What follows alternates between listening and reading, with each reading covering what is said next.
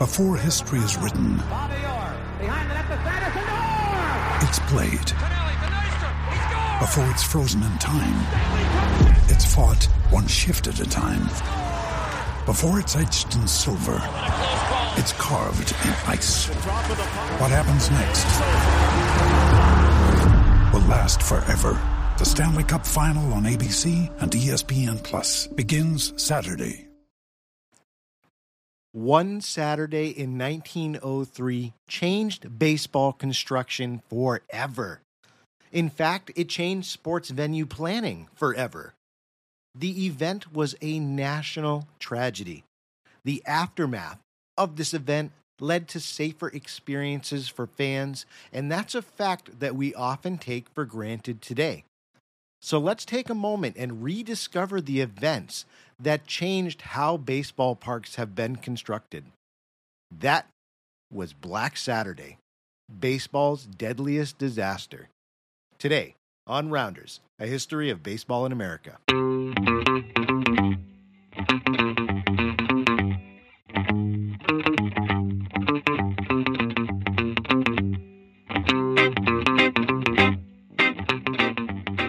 Hello, everybody, and welcome to another episode of Rounders, a history of baseball in America. I am your host, Jeff Lambert. Wow, I am so excited to be able to bring you today's topic that we're going to be discussing. You may have wondered, hey, wait a minute, I didn't get a new podcast that dropped into my feed last week. What's going on, Jeff? You were on a tear. Folks, I do have to apologize. I ended up getting pretty sick last week, and I sat in front of the computer and I really tried to do a recording of this current episode, and it just did not sound good. I could barely get through a sentence without coughing and hacking, and it sounded horrible. And I said, you know what, I'm going back to bed because it was just it was it was a really tough uh, stretch for me there health wise. I'm feeling better though. I'm feeling great. So I do apologize. We didn't have an episode delivered last week, but I think you are going to love the topic that we are discussing today.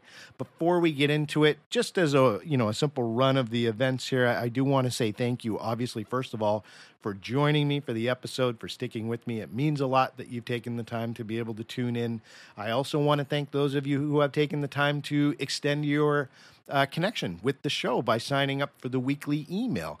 And for those of you who have decided to extend it even further than that and become a premium uh, subscriber, excuse me, and you decided to support the show financially, I thank you from the bottom of my heart as well.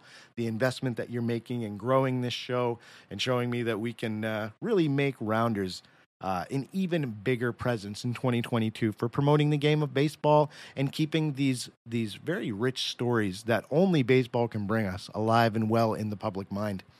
So in case you haven't had a chance, if you want to sign up for the free weekly email, you're going to get links to deeper um, uh, uh, topics that we discuss each week on the podcast. So you can learn more about the topics that we're discussing.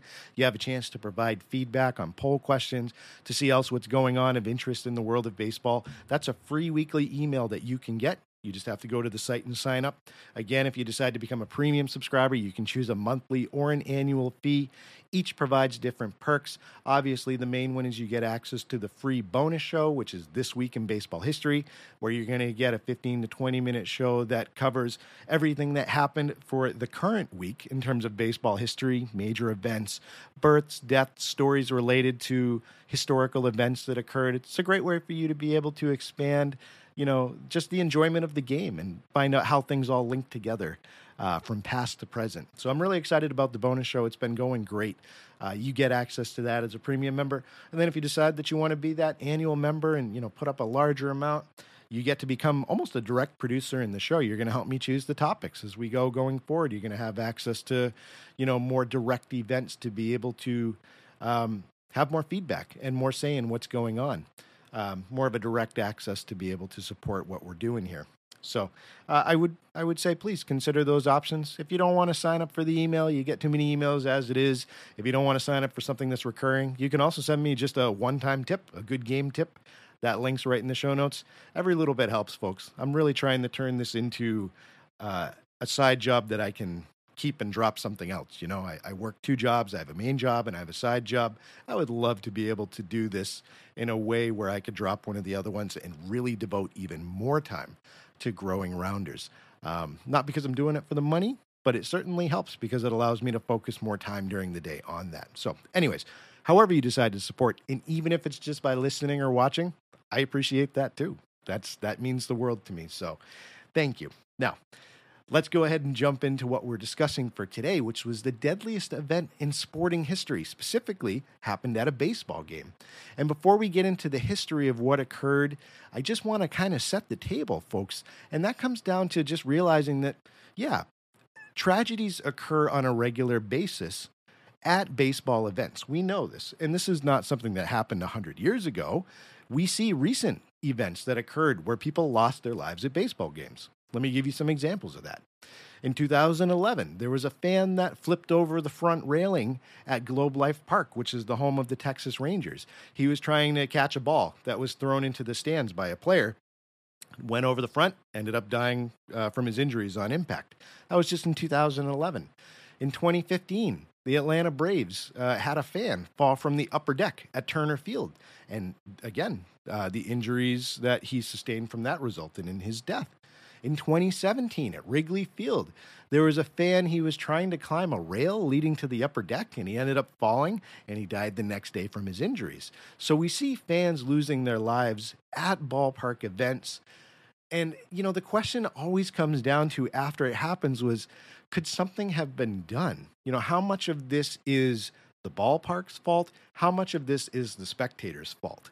And that's always the question that comes up back and forth. Where do you draw the line in terms of liability?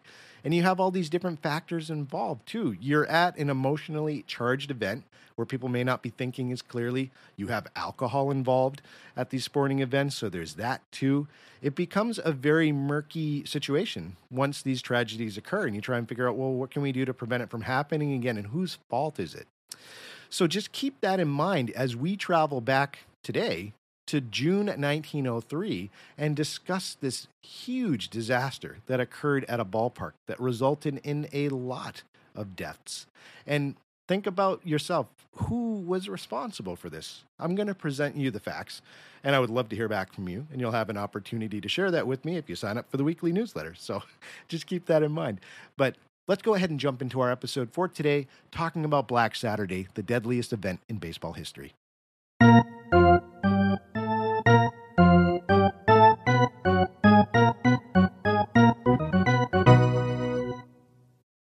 You know, when we think about today's ballpark, it's very fan centric. It's all about the user experience, wanting to create an event that's memorable for the entire family.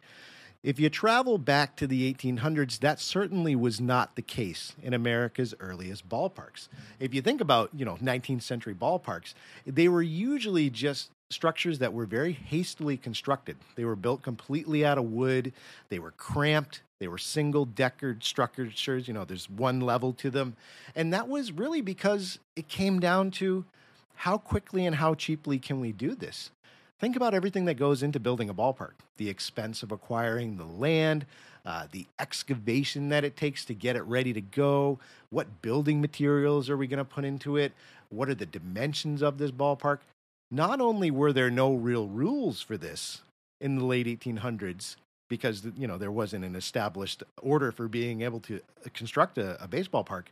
Again, owners were focused on okay, we have a following, we need a place to house this game instead of you know the town green or maybe uh, a less um, you know a, a lesser type of area where we can't control the flow of the crowd. We got to build a ballpark. And so, you know, early baseball stadiums were not designed for the user. They were designed to just create a venue as quickly and as cheaply as possible to be able to control the flow of the spectators and to charge them for watching the game. You know, we saw, like, for instance, in Chicago, where the Chicago White Stockings played, Lakefront Park. That was made completely of wood, and it only, down the left field line, it only measured 180 feet to the fence. So again, the, the dimensions were just crazy. You look at the polo grounds in New York, it was two baseball fields in one. They had two fields in one area, and that caused all sorts of problems in terms of figuring out dimensions and uh, the area of play. So early ballparks were not uh, any sort of great example of engineering or planning. They were just to meet the demand of, oh, we have a team with the demand for for watching. Let's put something together. And this was also the case for we're going to Philadelphia for the Philadelphia Phillies. You know, in the late 1800s, they did have a ballpark. It was called Recreation Park. It was your classic late 19th century park. It was made out of wood, it was a single layer stadium, and it was only capable of holding about 6,500 fans. Very small. But see, this is where we see the first evolution in creating a modern ballpark. And that was thanks to the Philadelphia Phillies owner, Alfred J. Reach, who I'm going to refer to as good old AJ from now on. See, uh, AJ Reach realized that Recreation Park was a very hastily constructed eyesore that wasn't going to last very long. And he wanted to build something that would last because he wanted his team to last. And so his dissatisfaction you know, to his credit, really came down to two things. He looked at his current park and said, This thing is made completely out of wood. If there's a fire that starts, I am done for. Uh, it's also susceptible to rot. That was another concern that he had. How long is this thing going to last for? And the second thing that he was really worried about too was he saw the popularity of his team. More and more people wanted to come see a Phillies game. And he looked at it and said, This is a single decker stadium. It's not going to last long. As the city grows, can this stadium grow with it? And he definitively decided on both fronts no, this is not the type of park that I think is going to be good for the long term future of my club. So AJ Reach was the guy who was responsible for really ushering in a thoughtfully planned out stadium presence for professional baseball clubs. So he put up a lot of money for the time period and opened a new stadium in Philadelphia in 1887 called the Philadelphia Baseball Park. Good name, straight to the point. Like I said, it cost over $100,000 to build, and it had double the capacity of the original stadiums. It held 12,500 people, so almost double what the original park held. And this was considered the finest ballpark in the nation when it was built in 1887. And it was different from other ballparks because it, yes, it used a lot of wood still, but it also used brick. We had a combination of the two, and it was used throughout. So you had a structure with uh, more um, more durable materials and it was also a ballpark that offered pavilion seating. Wow, what an evolution, right? So, if you sat behind the plate or along the first base line, you had the luxury of having a covering over your head to keep you safe from the sun when you watched games. So, that was a big deal, right? So, this park, for all of its um, new features, and it received a lot of press and accolades at the time, it didn't last very long, and I'm building up to the disaster, so stay with me. I want you to understand the progression here of, of ballparks. So, this ballpark that was built in 1887, the Philadelphia Baseball Park, it was a step forward in the evolution of parks, but it didn't last very long. As a matter of fact, it only lasted seven years. And ironically, in 1894, remember it opened in 1897, that ballpark ended up being pretty much burned to the ground. And remember, he used brick in it because he understood that wood was a concern. That didn't save this this second evolution of a baseball park in Philadelphia, though. There was a fire that started in the stadium, and it caused two hundred and fifty thousand dollars, and it pretty much gutted the whole stadium. Uh, there are different accounts of what may have caused the fire. The one that I found that seemed to be the most accepted reason for the fire in this ballpark was there was a pa- uh, train passing by, and the sparks from the train actually got into the stadium, caused the wood to ignite, and burnt the whole thing down. So Reach had to make a decision. He had built the finest ballpark in the nation. Is he going to rebuild it the way it was, or is he going to use this opportunity to build an even grander structure? And he decided, I'm going to build a more sophisticated structure out of this, which is what he does. So, a year later, excuse me, on the on the remnants of his previous park, he opens a new baseball park called National League Park. Opens its doors for the 1895 season. Even though it was known as National League Park, the locals still called it the Philadelphia Baseball Park, like the previous generation ballpark. It was also known officially as the Huntington Street Grounds as well. Now, this park was even more grandiose than the previous version in certain ways. Let me tell you why. Good old AJ was smart enough to realize that the thing that brought down his second version of a uh, updated baseball stadium was the wood, the amount of wood that was used. So he said, you know what? In this third version, this park is going to be mostly built from steel and brick. And again, this is an evolution in baseball stadium design, not only in the materials used, but making a ballpark a set feature in a city, something that's going to grow as the city grows and become a part of the culture and a part of the landscape instead of just a hastily constructed, um, you know, building that's there. And AJ Reach even said, you know, in his writings, quote, this stadium adds so novel and unique a structure to the other ornamental edifices of our beloved city. He wanted the Philadelphia Phillies Stadium to be a part of Philadelphia's culture and fabric as a city. And so you have this beautiful stadium that was built, you know, a double decker pavilion stadium, just like the previous one, built from brick and steel, had a very medieval style architecture to it really a beautiful stadium. And again, a big step forward in terms of stadium design. And so everything went great once this ballpark opened. It was the toast of, of the National League, you know, in terms of ballpark design. Everybody wanted to see it. Fans were coming out and enjoying their team. There were no problems for about a decade. It was it was a little over eight years. But then, folks, we fast forward to 1903. This is when we see this deadly event, the deadliest event in sporting history, occur. And we're going to look at why it happened. But first, let's talk about what happened. Prior to the 1903 sta- uh, season, this is an important detail. AJ Reach and the individuals who were part of his ownership group decided to sell the Philadelphia Phillies. They unloaded the team, but he had such an attachment to the structure that part of the deal allowed him and his co owners to retain ownership of the stadium even after they sold the team. So please keep that in mind as we move forward because that is going to cause some liability and lawsuit issues later on because the team is owned by a different group than the group that owns the baseball park. So you can probably see how that's going to cause some complications. So the 1903 season commences. AJ Reach is no longer the owner of the team, but the team's doing well. And we're pretty deep into the season. So it's August 8th, 1903. The Phillies are playing at home in their beloved stadium. They're playing a doubleheader against the Boston Bean Eaters. Still, I think one of the one of the best names in baseball history, to be honest. Now, the Bean Eaters took the first game, so we're in the second game of the doubleheader, and Joe Stanley, who plays for the Boston team, he's at the plate. There's two outs left in the inning, and all of a sudden he hears a commotion in the outfield of the stadium. There's a bunch of fans that are rushing to the edge of the bleachers. What was happening? All of these fans on the left field line, so along the left field line in the bleachers and the, towards the outfield, all of these people are running to the top of the bleachers to look over onto the street below.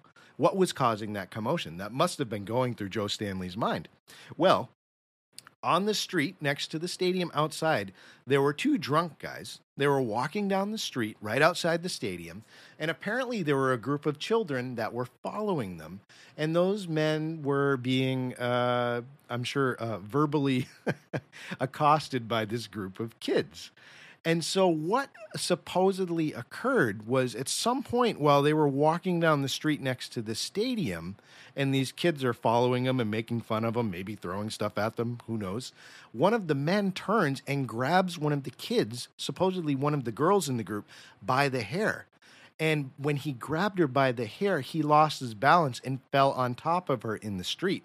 So both these drunk guys are going nuts. All the kids start making all this commotion because it just escalated into a physical altercation. And that child that had her hair pulled was a 13 year old. Her name was Maggie Barry. She obviously got very upset when this guy pulled her hair and then fell on her. And she started shrieking in terror, as well as the other children did. And all the kids started yelling, help, help, and murder, murder. And so this is being, uh, this is all occurring on the street next to the stadium. So the people that are sitting in the bleachers on the left field line are like, what's going on? And so that commotion drew people in the ballpark to go to the top of the bleachers to look over onto the street below to see what was happening. So you have all of these spectators in the park rushing to one place, the top of the bleachers, to see what's happening. Now, on the ballpark, there's an overhanging balcony, right? It's about seven to eight feet wide, and it came out about three feet from the wall. And notice I said wood.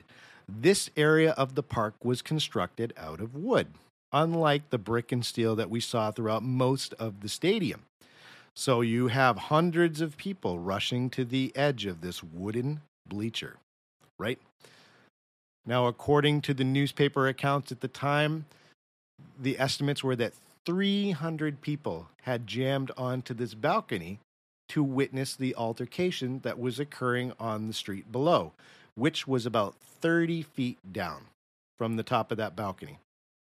The Philadelphia Inquirer, I think they said it best, this was the account from their story that ran the next day. Picture it with me. Quote Suddenly, jammed with an immense vibrating weight, the balcony tore itself loose from the wall, and the crowd was hurled headlong to the pavement. Those who felt themselves falling grasped those behind, and they in turn held on to others.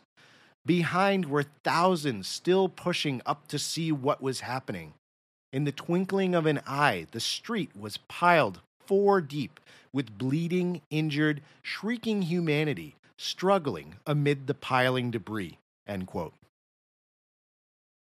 I'll give you a minute to process that.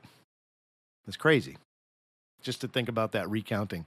All those people falling off the balcony, grabbing people behind them, falling to the street 30 feet below, having construction debris fall on top of you as you fall. To give you another quote, an eyewitness account from this event when it happened, one of the police officers on the scene, his name was Sergeant Bartle. This is what he told reporters that was also recounted in this article. He said, quote, there must have been 100 men and boys, and every one of them was covered in blood. Some of them had their clothing almost torn from their bodies, while others were so bespattered with blood and mud as to be almost recognizable. Under the debris were the forms of those who were unconscious. You could not tell whether they were dead or alive.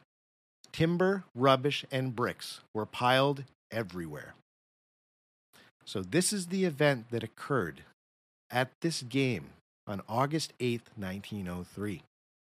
What was the aftermath of all of these people falling off this balcony that was ripped off the wall and caused this accident to occur? 232 people suffered injuries from this event. 12 people died. The youngest person who died from this event was a boy named William J. Graham. I guess I shouldn't really call him a boy. He was 24 years old. a young man lost his life. He was the youngest fatality. The oldest victim that lost his life was an Edward Williamson. He was a 63 year old Civil War veteran who had attended the game. He actually had been wounded at the Battle of Antietam. And he endured incarceration at the Confederacy's notorious Andersonville prison. If you haven't ever read about Andersonville prison, I would encourage you to Google that. That is also an excellent, well, I shouldn't say excellent. That is a, it's an eye-opening story uh, of survival for Union troops that occurred during the Civil War at a prison camp. Um, so there you have it. You have a, a wide range of individuals who lost their lives in this event, certainly even more injured. What happened once this event occurred. The game was still going on, right? Well, the game stopped immediately as soon as the bleachers collapsed, obviously. And there was a major commotion that started to happen. Everybody started panicking because you had a major incident where the park gave way and you saw people falling to their injury or death. So other spectators that were in the left field bleachers and started to see it collapse, they started jumping onto the field because they were scared the rest of the ballpark was collapsing. You saw a mass exodus to the exits, people trying to escape, also worried that the whole ballpark might be coming down. The baseball players were concerned, those on the field and in the dugouts. And there were several accounts that players actually armed themselves with bats so they wouldn't be overwhelmed by the mass of spectators trying to rush for the exits. The game was obviously immediately canceled. And that, folks, is any this is a, a quick recap of what happened on that fateful night. Now, we're going to take a quick break for the seventh inning stretch. And when we come back, we're going to talk about the aftermath of this event. Who was at fault? What was decided by the courts? What is the legacy of this event where we saw 12 people lose their lives? Stay with me. We'll be right back to discuss it.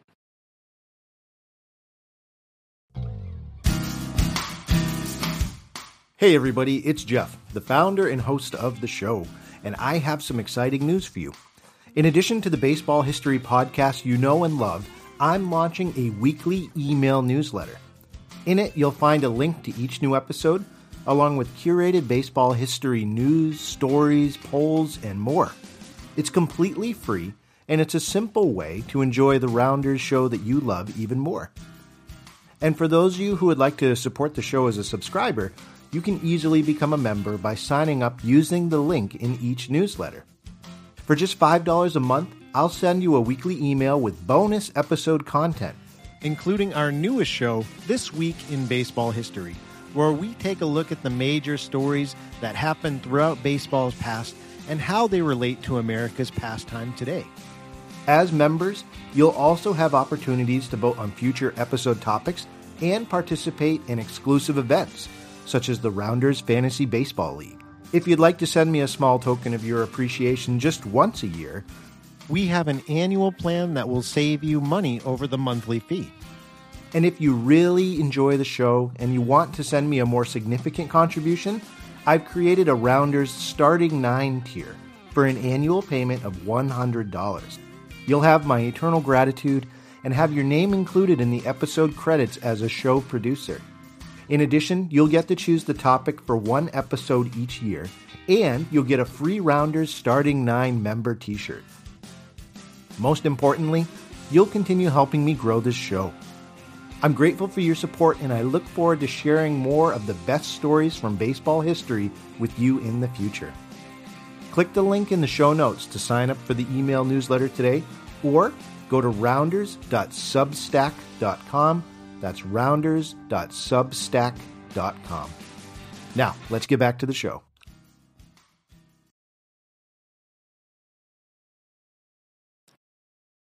Hello, everybody, and welcome back to the show. Thank you so much for sticking with me.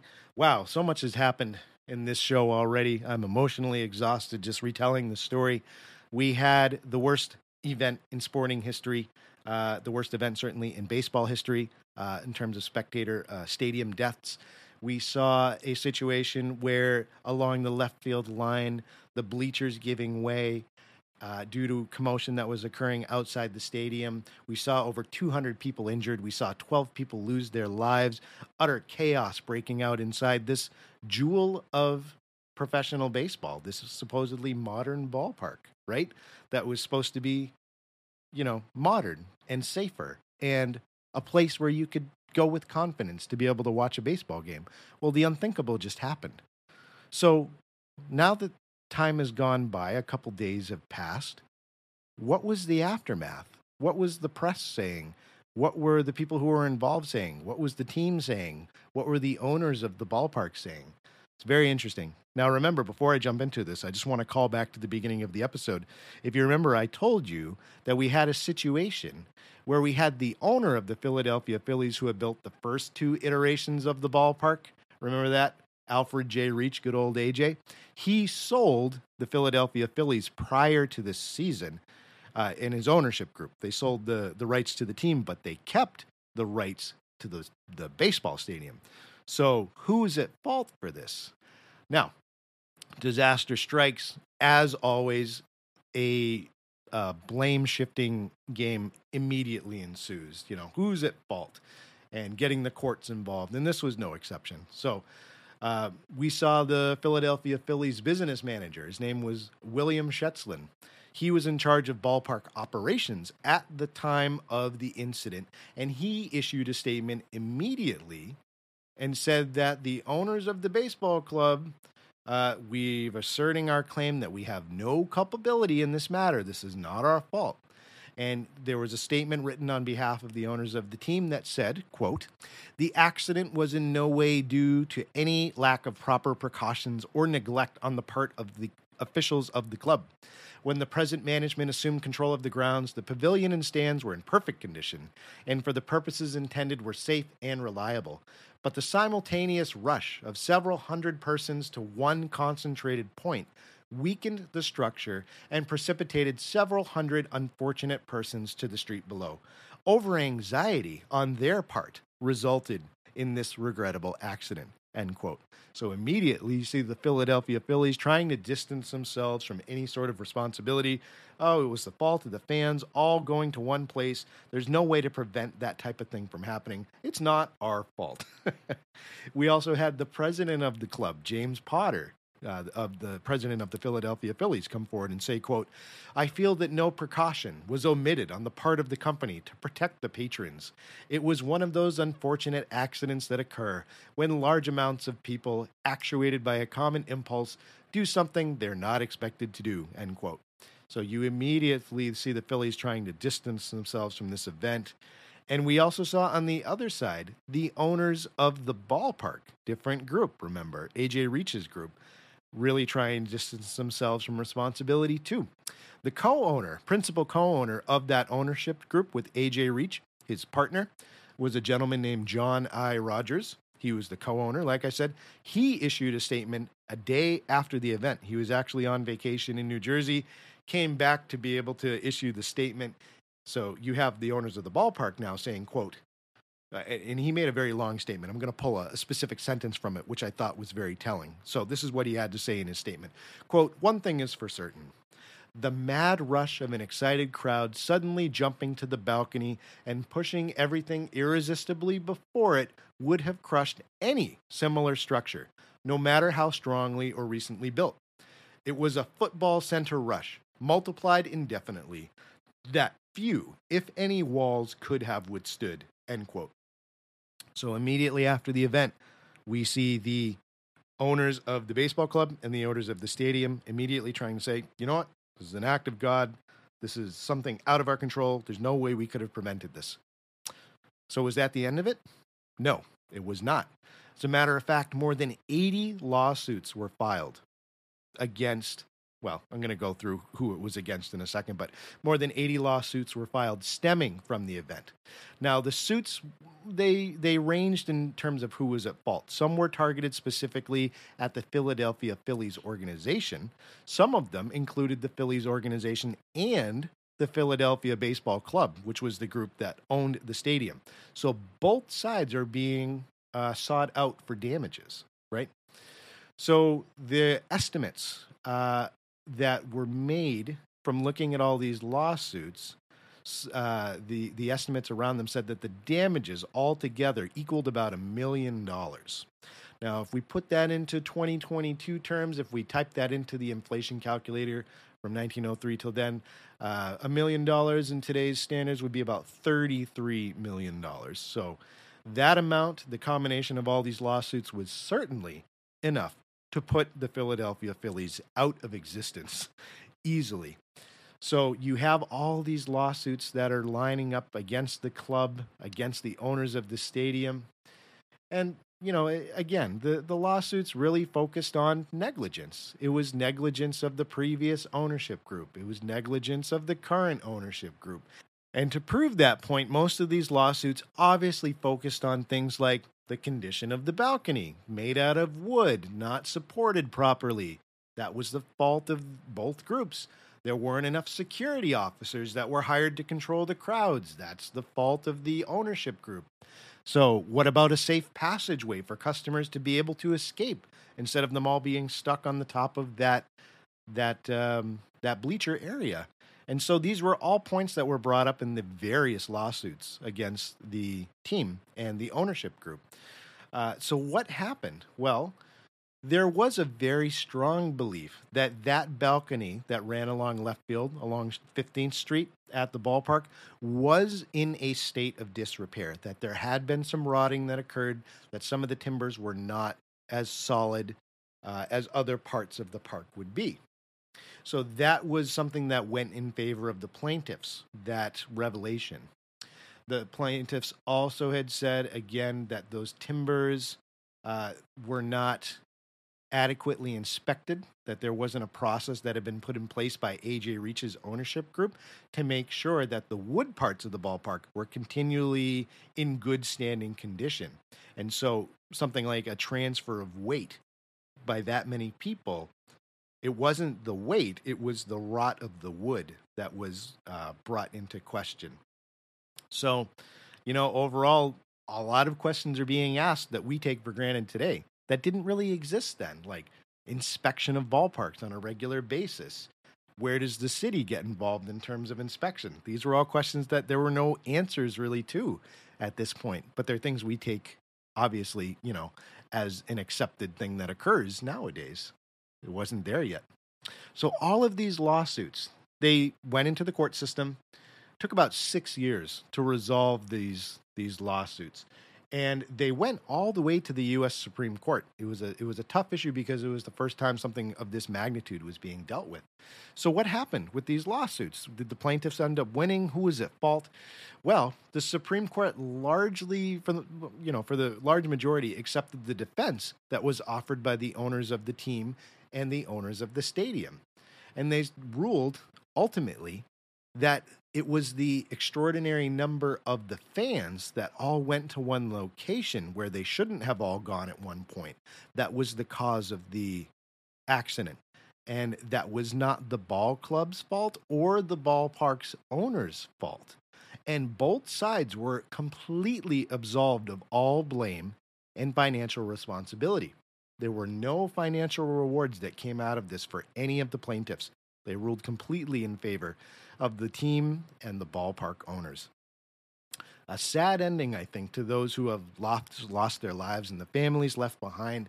There was no monetary compensation for what occurred. But there is, there is a legacy that lasts from this horrible event that we can certainly say did bring some good things with it. And that really came down to the ballparks that we enjoy today. This event had a profound influence on stadium construction. We're talking about the materials that were used. We saw this park use steel and brick to a large extent, more so than any other park at the time period. But after this event, we saw new stadiums begin to use reinforced concrete as a main material for ballparks. We saw ferro concrete used more and more to be able to handle these larger crowds that were coming to the ballpark. just six years later, in 1909, Shibe Park opened for the Philadelphia Athletics. This park was constructed uh, mostly of concrete. Would this have happened without the Philadelphia ballpark disaster? I wonder. you have to ask yourself there there had to be a direct correlation between the materials used or else they would have chosen the cheaper materials.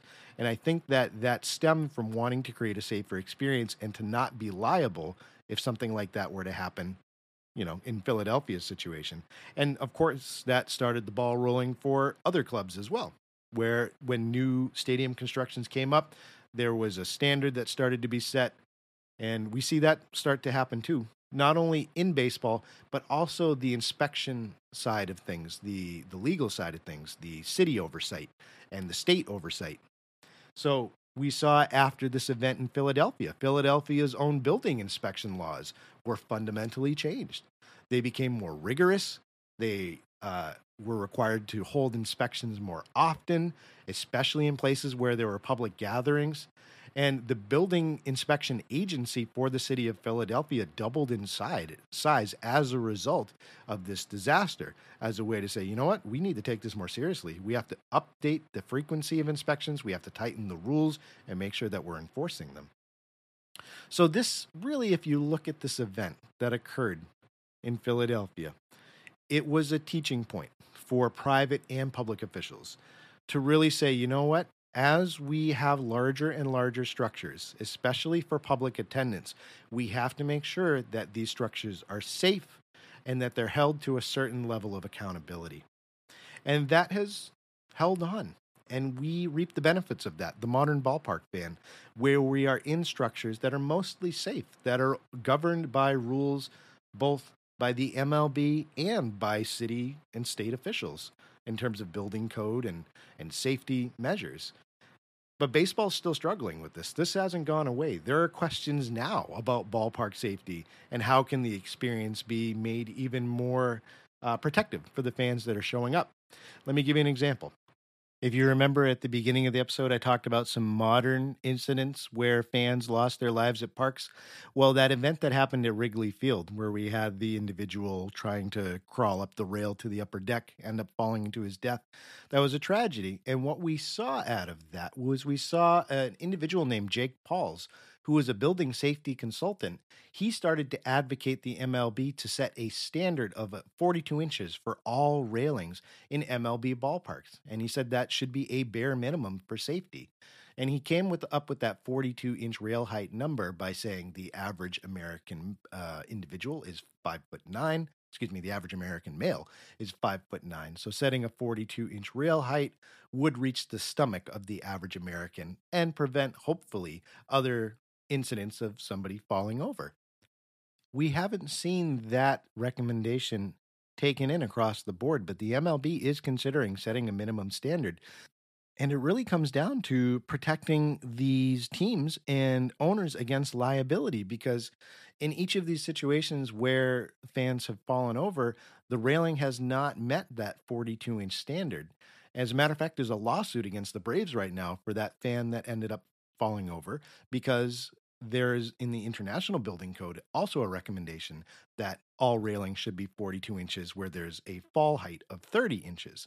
So it didn't meet that standard. So it comes down to the mlb deciding do we want to set a specific standard for railing height? We'll see what happens with that. And it really comes down to a balance right? How do we not obstruct views of the spectators, but how do we keep them safe at the same time? So, railing height is one thing that the MLB is dealing with. The other one we've heard for years has been netting. This has really happened on several different occasions. How much netting do we put around the park to protect fans from foul balls or from home runs or things like that? So, we've seen different parks do different things, you know, and there's also been a push for we should standardize this. Let's extend the netting down past the dugouts. Uh, let's make sure that ballparks have netting all the way down the fall line, the foul line, excuse me. Uh, but there hasn't been a standardized rule for that yet. We see minor league ballparks also even finding themselves in more uh, territory for something happening because minor league ballparks tend to have more social uh, leaning events to be able to get people to come out to enjoy the games. So, you know, kids playing on grassy areas in the outfield, uh, and if a hard foul ball gets hit down the line, that could be a an individual that uh, ends up losing his life because of it. So, what do you do with netting? That's another question. Um, my research assistant, Cass, who who is uh, playing in the minor leagues, he said in his own time traveling that he's witnessed three individuals get drilled by foul balls. Um, and so it is a concern, and it does happen on a regular basis. So, what do you do with netting? Ballpark security is another area where the question is again, how do you balance the fan experience with their safety? Uh, in 2020, there was an incident at Fenway Park where there was an, an individual who snuck into a game. And we saw that that also led to an increase in ballpark security to be able to deal with those types of situations. So it really comes down to that question of how do we balance fan safety versus enjoyment for the game? But we see those questions being asked as a result of what happened in Philadelphia for that 1903 game. And if we can take anything from that incident, is that it established the need for us to really think through how do we create experiences that a fan can enjoy while at the, the same time being relatively safe while enjoying the sport that we all love. Ladies and gentlemen, thank you so much for tuning into today's episode. Remember, I'd love to hear back from you. You can connect with me on social media at Rounders Podcast. You can send me an email at rounderspodcast at gmail.com. You can leave me a voicemail and I'll answer your questions on our weekly mailbag. You can leave me a one time tip. You can sign up as a monthly premium subscriber. You can sign up for the free newsletter. All of these things are important because they help us work together to be able to grow independent sports media and we can kind of stick it to those out of touch corporate sports monopolies, right? So, overall, thank you so much for tuning in for today's show. And remember, there are only two seasons winter and baseball.